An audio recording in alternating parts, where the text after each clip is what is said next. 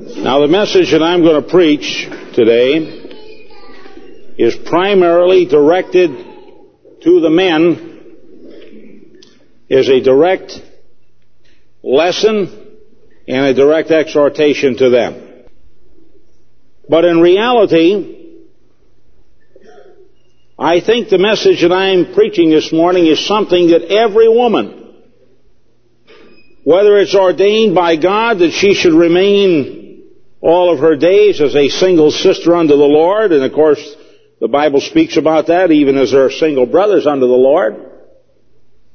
But she needs to understand the working of God in the man's life,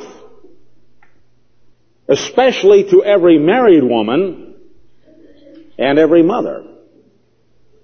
How you need to understand the unique difference that exists in God's dealing with the man and with the woman.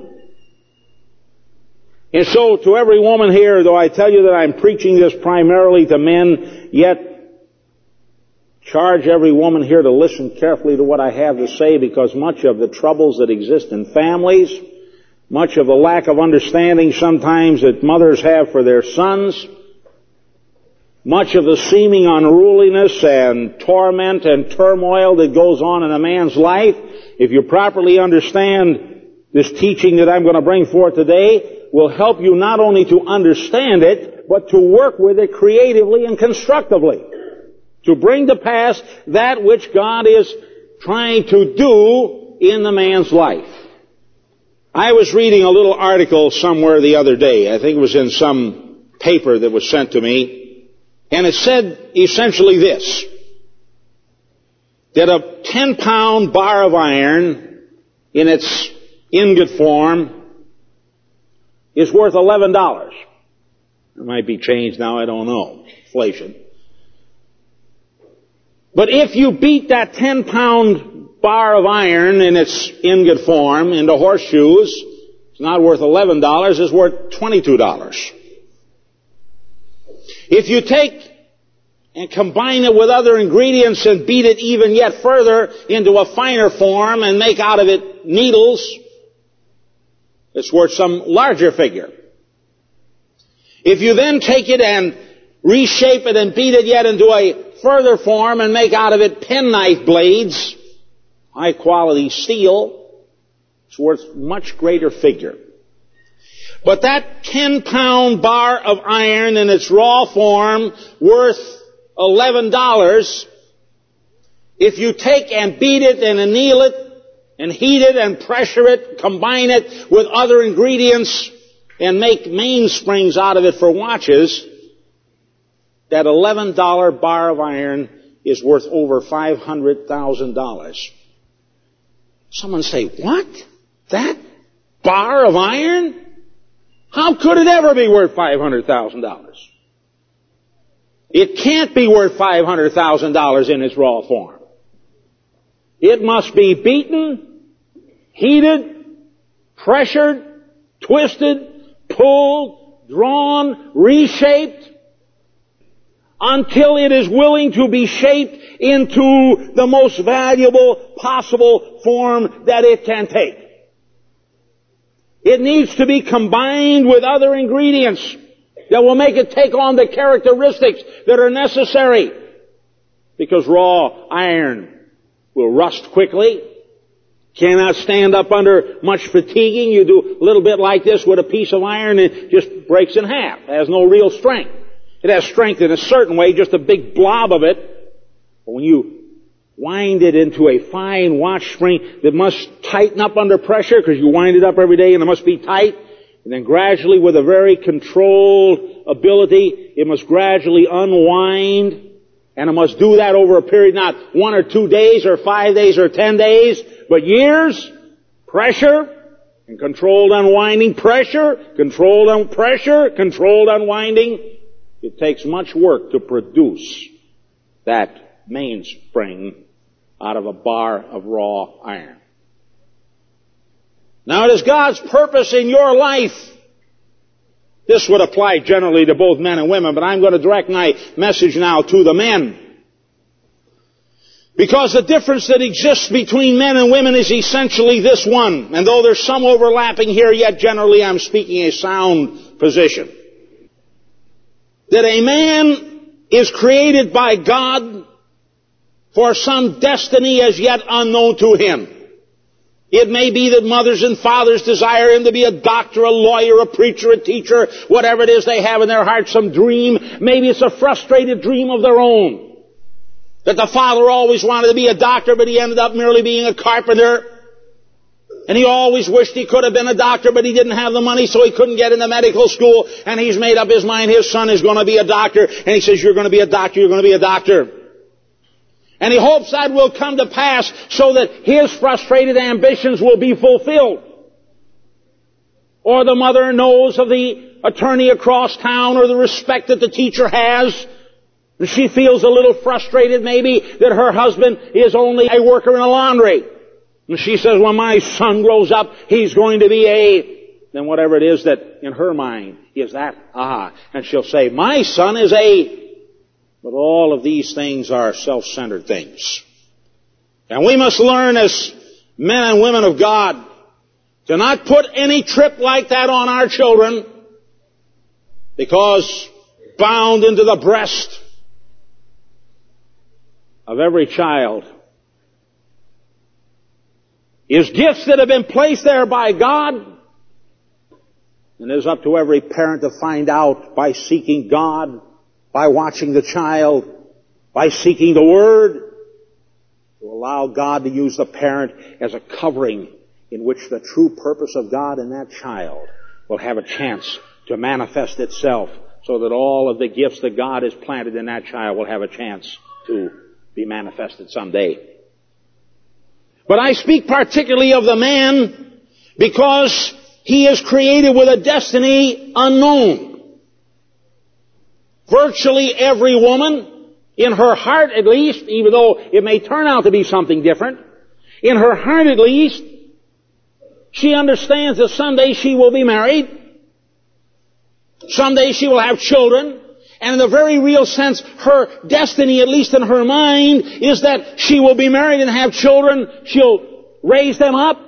They'll be her sons and her daughters. She understands that. That's her purpose. And that's in line with the Scripture. Because the Scripture says that man was not created for the woman, but the woman for the man. She's the helpmeet which comes alongside, because the Bible is, by these symbols and this typology, is saying the man has been created to be used by God as an instrument and a tool to do something. What that is, he doesn't know. And this is where much of the confusion takes place in the male life. He doesn't know what it is he's supposed to do. The early part of my marriage, my in-laws didn't understand me. My own parents were dead. They wouldn't have understood me either, I'm sure. They thought there was something wrong with this fellow. Well, there was plenty wrong with me. That you can be sure of. But there was something right in that I sensed the rightness of something, and I would tell people there's a destiny in me and it's pushing me towards something in the future. And I try to fit into this and fit into that. But I couldn't fit into it. Now, I could do it, but I couldn't fit there. It was like, why don't you settle down and do this thing here? And I would try to settle down. Something just was pushing and saying, you're moving toward that out there. Oh, God, what is it? What is it? Nothing. No answer. Just that. Push.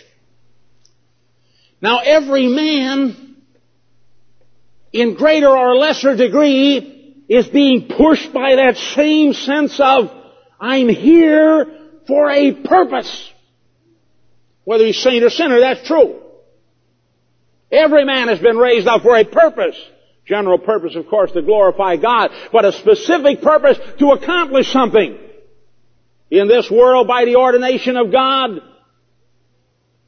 The male is the lawgiver, the protector, the defender, the provider, the covering, and in most cases the one who dies first.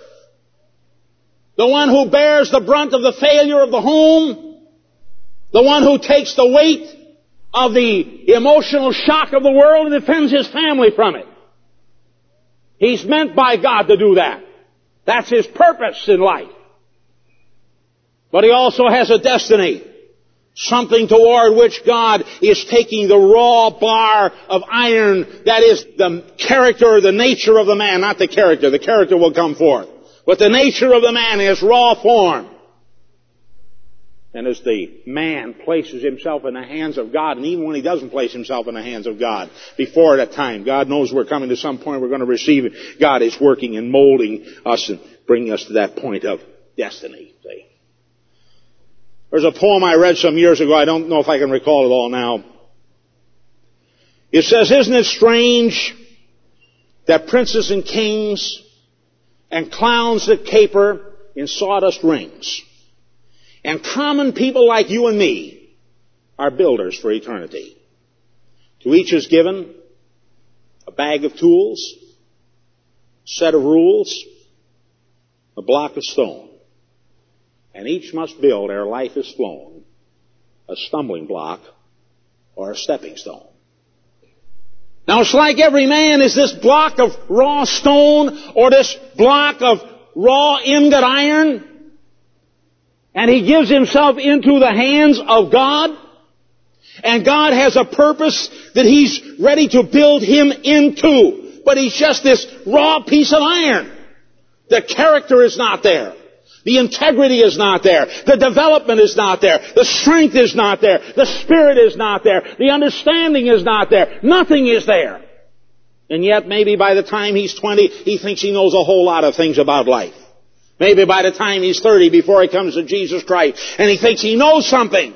He knows nothing as yet he ought to know, but he doesn't know that he doesn't know. So he goes through life and says, man, I've learned a lot of things, and I really know where it is, and I've got it together. Maybe he doesn't have it together at all, but he thinks he has it together. So God then many times will spend one year, two years, five years, ten years, twenty years, pounding on the man.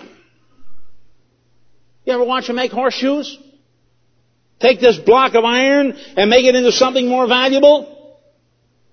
I thought about that being me once I read this thing, and God began to touch on my spirit to bring a message along this line. And I see them taking that raw block of iron and sticking it in the forge. Someone says, turn that crank up there, and it blow air through it, and the fire gets hot, and it just blows against that. And I'm thinking, that's me in there.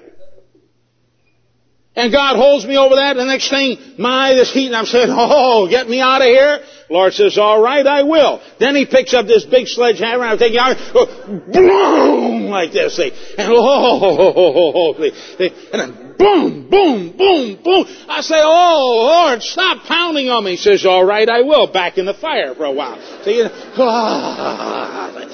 oh, that's God's plan. And he heats you up and pounds and beats, and then takes a punches holes through the thing like this, and finally holds it up, a horseshoe. And then the blessed and wonderful thing, we stand up there, us being little horseshoes, but God's not through with us. You know, we stand up here, we are a horseshoe, and we're standing up before the congregation. We're saying, Brother Horseshoe, would you preach a message here to these people? We're standing here and say, wow, man, that's the thing. And then one day, we get to realize somehow, with all that preaching we're doing, God's saving souls in spite of it anyhow. And the Lord is beginning to show us that we thought we were the world's greatest horseshoe, and then we find out we're just another horseshoe. And we say, Lord, there's something wrong in my life, and I'm not really together, and I don't feel I'm as much value. I tell you what I'm feeling in my own heart. I'm the last two, three, four years, I've been rejoicing. And I hope you understand I'm preaching to men. Keep that clearly in mind. I'm ready to use some scriptures here, too, pretty quick. I've been looking at the numbers of people that are being saved and being delivered. But out on the fringe area here, and I know that we can't reach everybody for Jesus, and I know that we can't save everybody, and I know it's really God's job, too, but I know that He uses us as instruments in His hand. And I know partly it depends on how well we become molded to His will and shaped to His pattern so that He can use us. I know that too. So there's a part that I have to play and a part that you have to play. And I've been looking at some of the cases. We haven't had too good success with the alcoholics. And this has been disturbing my heart. We haven't had too good success with the healing of the body. Some miracles have taken place, for which I thank the Lord. But there are areas here that I watch people die that I felt in my heart ought not to have died. I don't want to go into a self-condemnation thing here, because that's why I'm talking about myself now. You have to apply it to yourself as you can. But I'm having to look at and assess a right situation. I've seen people that have been bound up in various forms of sexual deviation that we have not been able to help. Others we have. Few we have.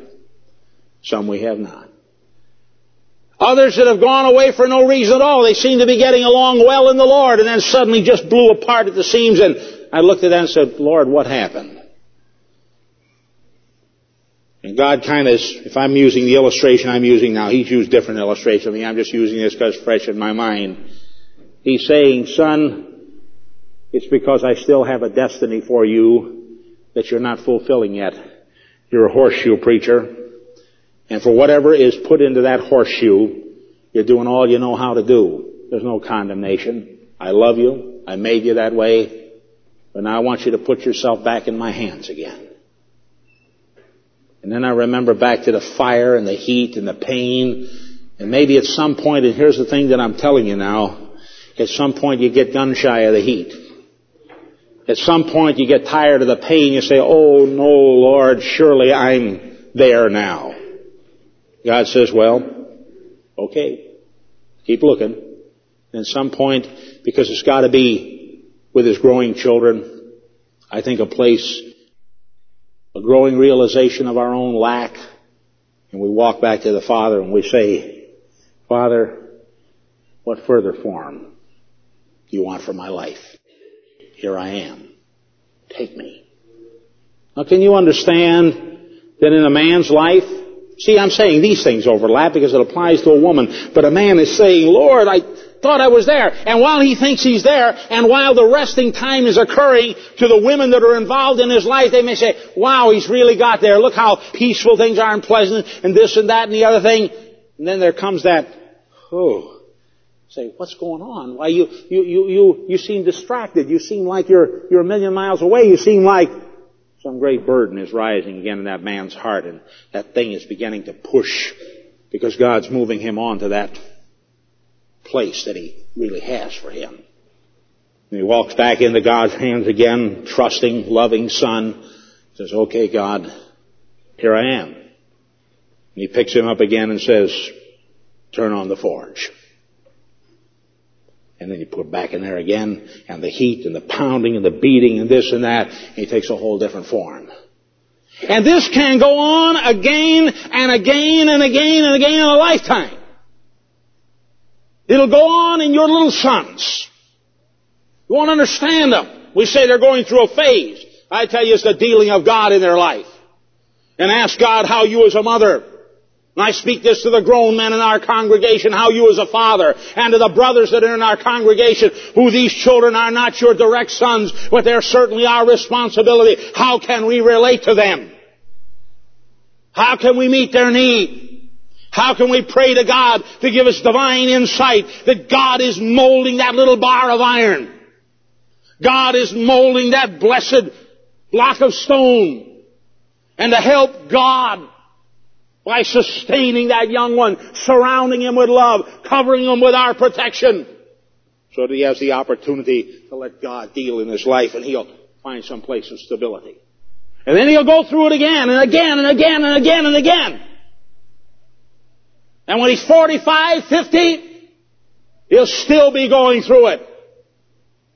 Only he'll be doing it now with an intelligence, walking back into the furnace and saying, turn up the heat again, oh God.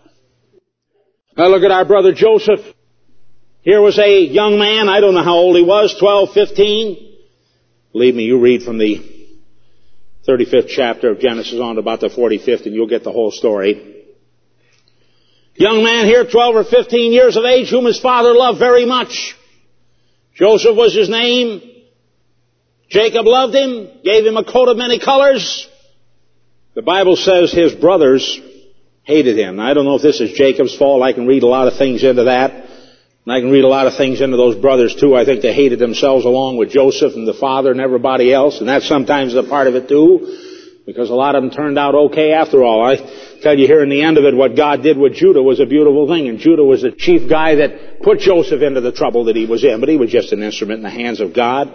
And sometimes when a person hates you, later on they're going to love you. You can't afford to hate them because they hate you. Because later on, you're going to be the one you keep reaching out in love to them. They're going to come to the place where they end up loving you, and you don't have such a barrier to hurdle. You know, it's a tendency in this life. When somebody hates us, what do we tend to do? You say, oh, you hate me? Well, I hate you. See, you got a wall with me, I'll build a bigger wall with you. But I'm just telling you, folks, no matter what wall people build with you, don't let your heart be divided against them. Just keep on reaching out in love toward them like this. Say, man, we love you, we love you, we love you, we love you.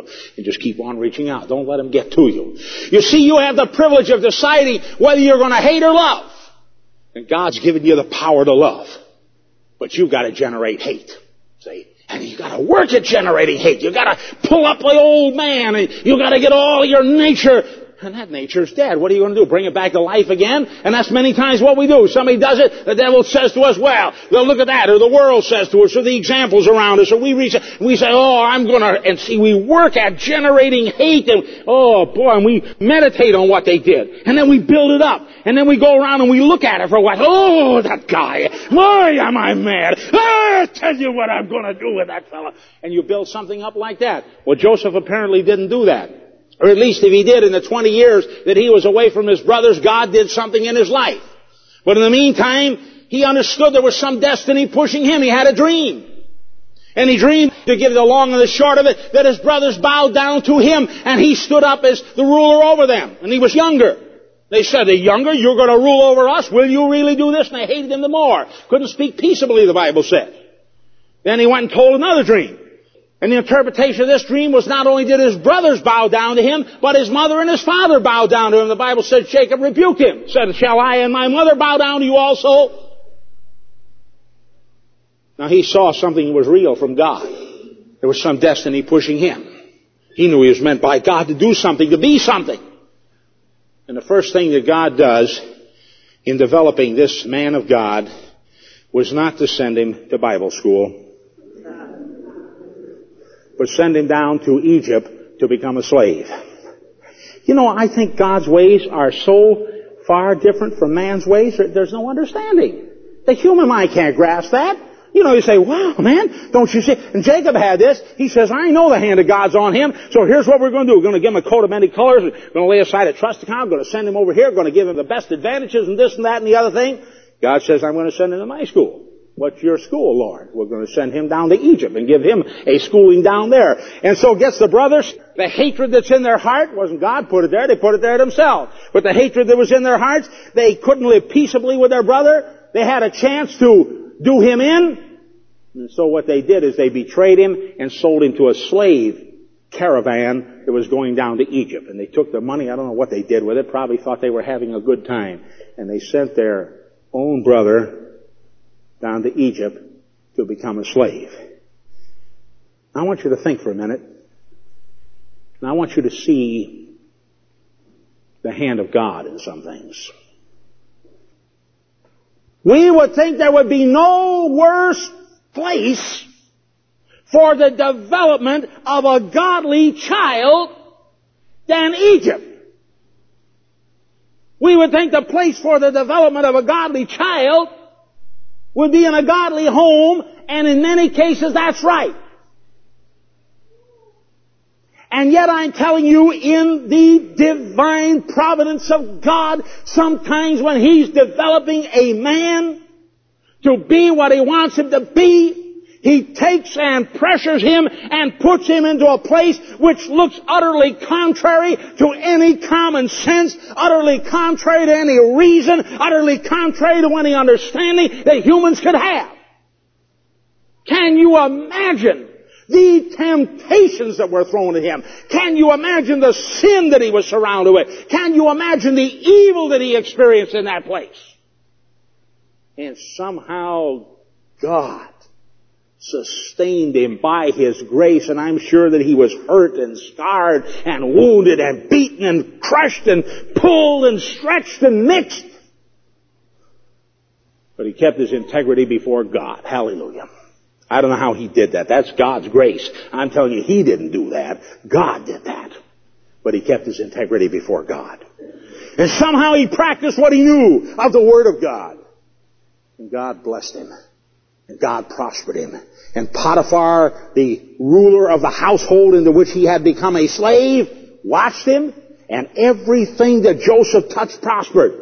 And finally, Potiphar said, God is with this man. And he made him ruler over all of his household. He didn't even know what was in his left hand or his right hand or what was in his account, save the food that was on his table. Joseph could have been stealing and lying. And yet he came to have an absolute confidence in this man and said, rule over my household. I trust you with everything that I have. And Potiphar's household abounded and prospered mightily. Joseph was doing everything that he knew how to do, that God had taught him. He was being the best horseshoe he could be. He was better than just a blob of iron like he was back there in Israel. Now, he was a horseshoe.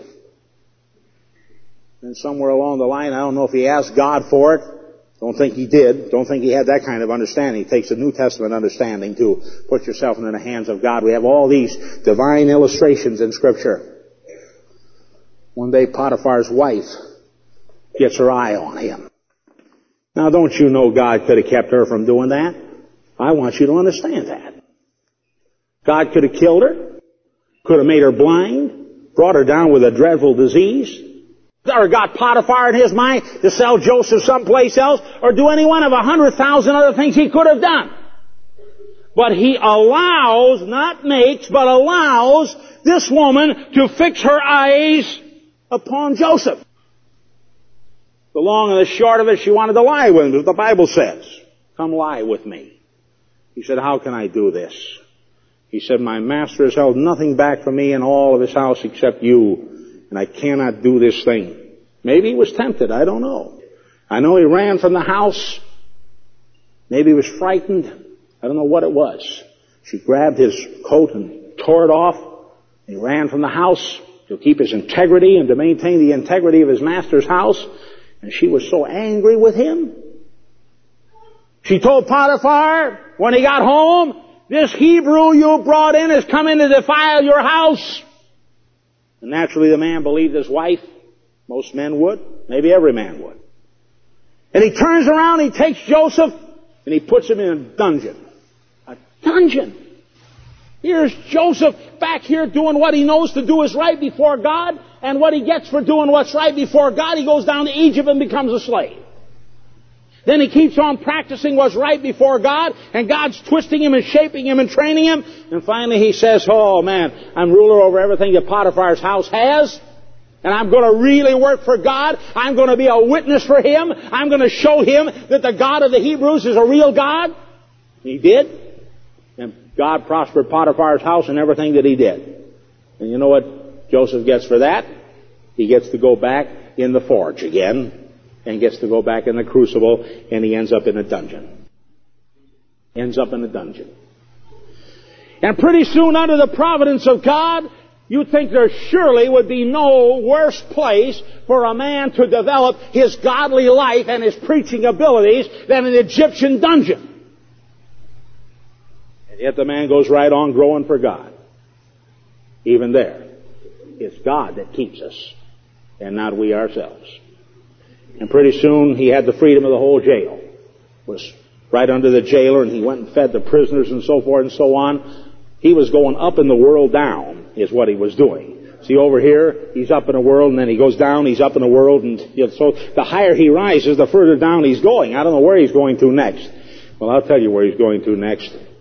He's going to be used by God to preserve the whole nation of Israel is what he's going to be used by God for when he's really ready to do and be shaped by God into whatever final form God has for him. Two prisoners are sent into the jail. One was the butler, one was the baker of Pharaoh, king of Egypt. And they both had a dream. Joseph was an interpreter of dreams. They came into the prison not by accident, but by the design of Almighty God. Believe me, He has this world under control and all in His hand, and nothing is going out of control at all. Nothing's going out of control in your life. If you really trust what God is doing, nothing can hurt you. You cannot be hurt. Who is He that shall harm you if you be followers after that which is good? So the two prisoners come and tell their dreams. Joseph honestly tells them both what it means. One of you is going to be put to death for your crimes. The other one is going to be declared innocent. You're going to go back and serve your master. The butler is. And he said to the butler, when you go back and stand before Pharaoh, tell him what you found out of me, that I'm a man of integrity, I've not lied, I've not taken anything from anyone, and that God is with me, I can interpret these dreams. Tell him that. Will you do it? Said, I surely will. I want to show you the marvelous providence of God. Some of you have done good. The Bible says, be not weary in well-doing, for in due season you shall reap if you faint not. You understand, I'm still talking to the men. But I want you women to understand this. When you see your men going through these weird changes, you say, what is going on? I wish this guy had settled down, and I wish we could just get a house we could live in. I wish we could just get a job. I wish we could... If you've got a man of God, that'll never be the way it'll be. Or as a matter of fact, I'll tell you, if you could really convince your man to do that, you will always have beside you a stable, solid, miserable wreck. Amen. Hallelujah. How many of you women want a stable, solid, miserable wreck? Better not see any hands going up there.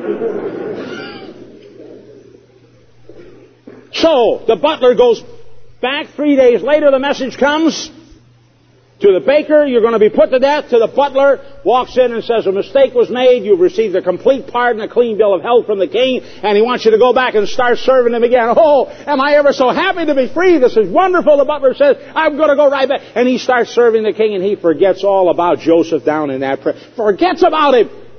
Can you imagine Joseph, the torment he went through down in that prison? Saying, look at this. For twenty years... Oh, I've gone through this kind of thing, so I'm telling you, I think that's what he went through. You know, we think these saints of God, because we just see the highlights of it, and we see them in Israel with a coat of many colors, and people pick them up, they're smiling, and the brothers carry them out and throw them in a pit, and they're smiling as they go down, boom, the saints of God, and they pick them up, and they drag them out, and they sell them to the slave trade, and they're saying, thank you, Jesus, for all of these wonderful things that are there floating along. They go to Egypt, and they beat them with whips, and they, oh, how good this feels. Just, just, just hit me a little more there, see. Goes into Potiphar's house, and she comes out and lays a trap for him. Oh, it never bothered him at all. None of these things ever disturb him. They go down in jail, and they're lied and cheated and so forth and forgotten. Oh, that's all right. I don't mind. No, I don't think it was that way. I think what he was saying, twenty years. Twenty years. Here's this little cell he's got walking back and forth where he goes at night. See, twenty years I've been doing good. Twenty years I've not hurt anybody. Twenty years I've tried to serve. Twenty years... God, what's happening? He forgot me. All right? All right. Now, any of you wives ever heard this? If you recognize it. I have had it. I'm resigning this church. I am not going to stay here any longer. All right, let's put it in a different context. I tell you, I've had it in this place. I'm going to go out, and I'm going to make some money. I'm going to have some of the good things for a change. I'm going to let this world know that Jim Durkin is in this world. See? Has anybody ever gone through an experience like that, or am I the only guy that went through something like that? Because maybe I'm preaching this sermon to myself. Maybe I'm telling me that God's getting ready to put me back in the crucible, which I think He is, by the way, because I feel it already. Hallelujah. And for I think it was the space of two years or three years, everything went along. Joseph had to live with it. He had to bear it. He had to stand up under it. Because there was no place to go. He was in a jail with bars and walls and rules and laws and an army.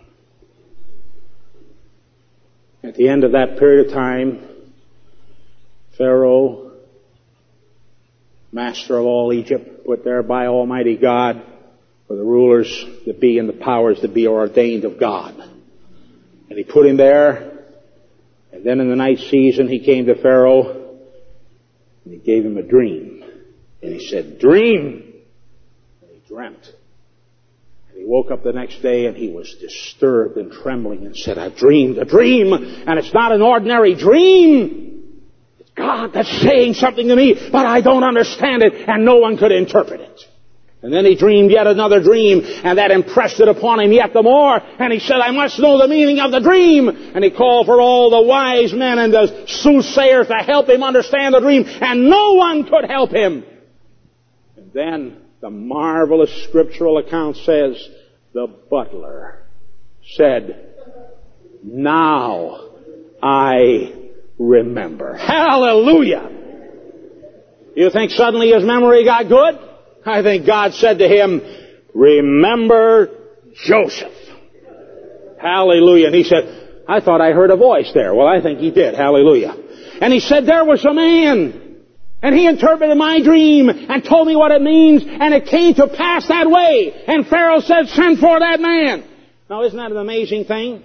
I tell you, when God gets you into the right spot, when God pushes you into the corner in the right way, you're willing to listen to anyone who has the answer. Get yourself ready to speak to a lost world. They may think you're hippie dropouts or hippie hopabouts or whatever else they may have in mind. But I'm telling you, you're not hippie anything. You're sons and daughters of the living God, and He's working a work in your heart. And if you let yourself be put in the crucible of God's dealing, and you have an answer for this world, when it gets hot enough in this world, and the pressure is strong enough, and God speaks to this world with judgment, when the roots of their financial security are destroyed, when the borders of their international boundaries are broken, and the integrity of those boundaries violated, when fear rises to the pitch which it will do, the Bible says in the last days men's hearts shall fail them for fear of the things that are coming upon the earth. They will be looking for an answer.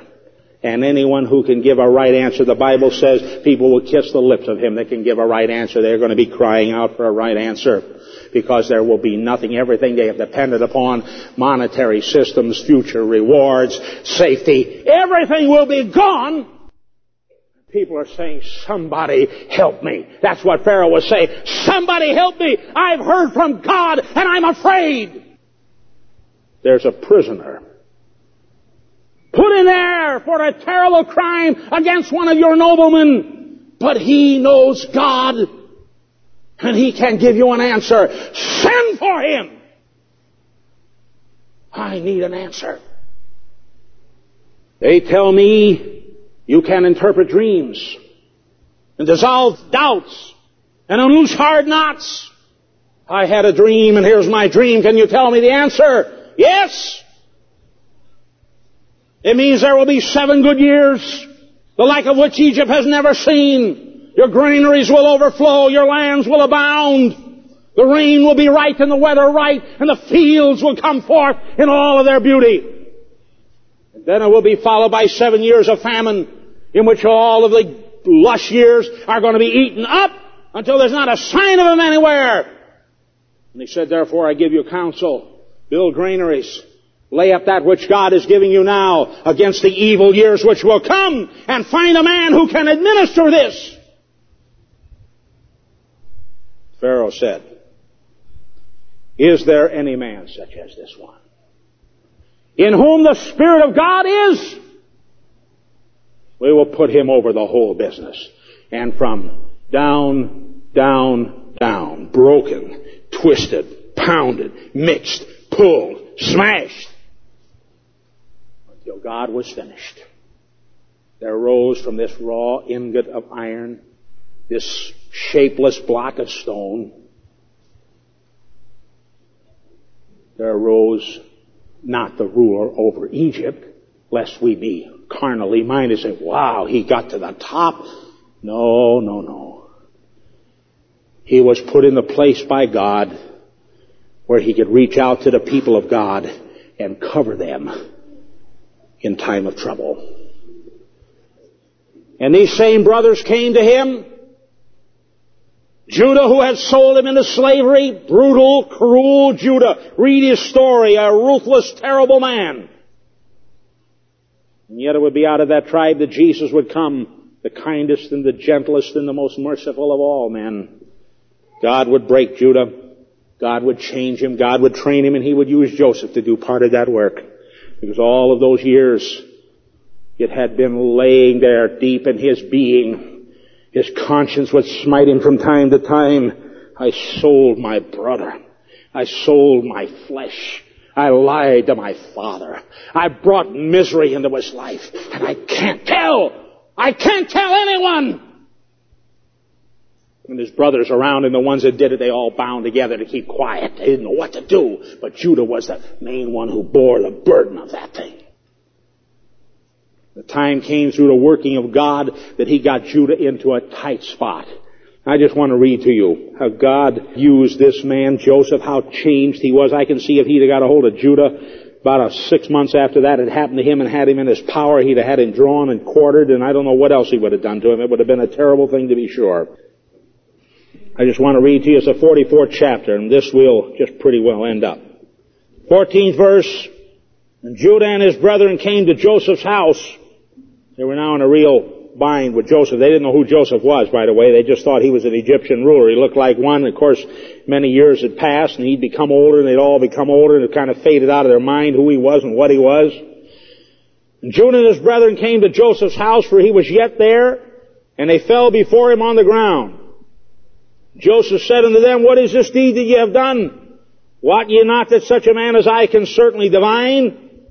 And Judah said, What shall we say unto my Lord? What shall we speak, or how shall we clear ourselves? God hath found out the iniquity of thy servants. Behold, we are my Lord's servants, both we and he also with whom the cup is found. And he said, God forbid that I should do so. But the man in whose hand the cup is found, he shall be my servant, and as for you, get you up in peace to your father. And it was found in Benjamin's hand, the youngest son. And the old father Jacob said, If anything happens to Benjamin, my son, he said, You'll bring down my gray hairs to death. He said, Make sure when you go there to get that food that you bring him back safely to me, or you'll destroy me. And Judah said, May you destroy all of my household, if anything happens to him. May you destroy me. But I'll bring him back safely to you, but we need him. The man said not to return hither. Now it's come around that Joseph is saying, this younger one is going to remain with me. You'll see that's how it works out. Then Judah came near unto him and said, O my Lord, let thy servant, I pray thee, speak a word in my Lord's ears, and let not thine anger burn against thy servant, for thou art even as Pharaoh. My Lord asked his servant, saying, Have ye a father or a brother? And we said unto my Lord, We have a father, an old man, and a child of his old age, a little one, and his brother is dead, and he alone is left of his mother, and his father loveth him. And thou saidst unto thy servants, Bring him down hither unto me, that I may set my eyes upon him. And we said unto my Lord, The lad cannot leave his father, for if he should leave his father, his father would die. And thou didst saidst unto thy servants, Except your youngest brother come down with you, ye shall see my face no more. And it came to pass, when we came up to thy servant my father, we told him the words of my Lord. And our father said, Go again and buy us a little food. And we said, We cannot go down.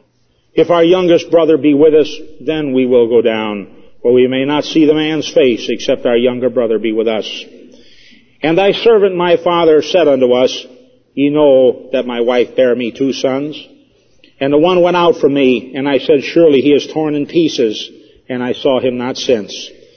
And if ye take this also from me, and mischief befall him, ye shall bring down my gray hairs with sorrow to the grave. Now therefore, when I come to thy servant my father, and the lad be not with us, seeing that his life is bound up in the lad's life, it shall come to pass, when he seeth that the lad is not with us, that he will die. And thy servant shall bring down the gray hairs of thy servant our father with sorrow to the grave. For thy servant became surety for the lad unto my father, saying, If I bring him not hither unto thee, then I shall bear the blame to my father forever. Now therefore I pray thee, let thy servant abide instead of the lad, a bondman to my lord, and let the lad go up with his brethren. For how shall I go up to my father, and the lad be not with me? Lest peradventure I see the evil that shall come upon my father. Then Joseph could not refrain himself before all them that stood by him. And he cried, Cause every man to go out from me. And there stood no man with him, while Joseph made himself known unto his brethren. And he wept aloud, and the Egyptians in the house of Pharaoh heard. And Joseph said unto his brethren, I am Joseph. Doth my father yet live? And his brethren could not answer him, for they were troubled at his presence. And Joseph said unto his brethren, Come near to me, I pray you. And they came near, and he said, I am Joseph, your brother, whom you sold into Egypt. Now listen to these words, please. Now therefore be not grieved, nor angry with yourselves that ye sold me hither, for God did send me before you to preserve life. Hallelujah. You see, God would take twenty years to take out of Joseph all vindictiveness, all desire to get even, all of that frustrating anger of youth which wants to exert itself and express itself and demand its place. But Joseph would just be to the place now where all he wanted to do was what God wanted him to do. Whether it was to live or to die, be in a prison or a palace, if only he could be used of God to glorify his God. And that's what God has in store for you, you men. There's a destiny for each one of you. You have gifts that have been put in you by Almighty God. And those gifts are still, for the most part, bound up in you. Some of them, I've seen them come out a little bit. And I've been amazed. And sometimes frightened at the power and the magnitude of those gifts that I have seen in this body of people. In my mind's eye, with the eye of faith, I've seen what God wants for some of you. And it's becoming clearer as I see and get to know more and more about you, each one of you. That God has built something glorious and wonderful, magnificent into you. I don't know how great will be the extent of the operation of those gifts, but they're there. And yet to allow those gifts to come forth and to flow, and to be everything that God intended that they should be, I also in my heart grieve for you and pray for you, and yet rejoice for you, men, because God will beat upon you, and He will put you in the forge of adversity. He will pull, and twist, and bend, and mix, until all of those gifts that are there come forth in all of their power. And He'll never rest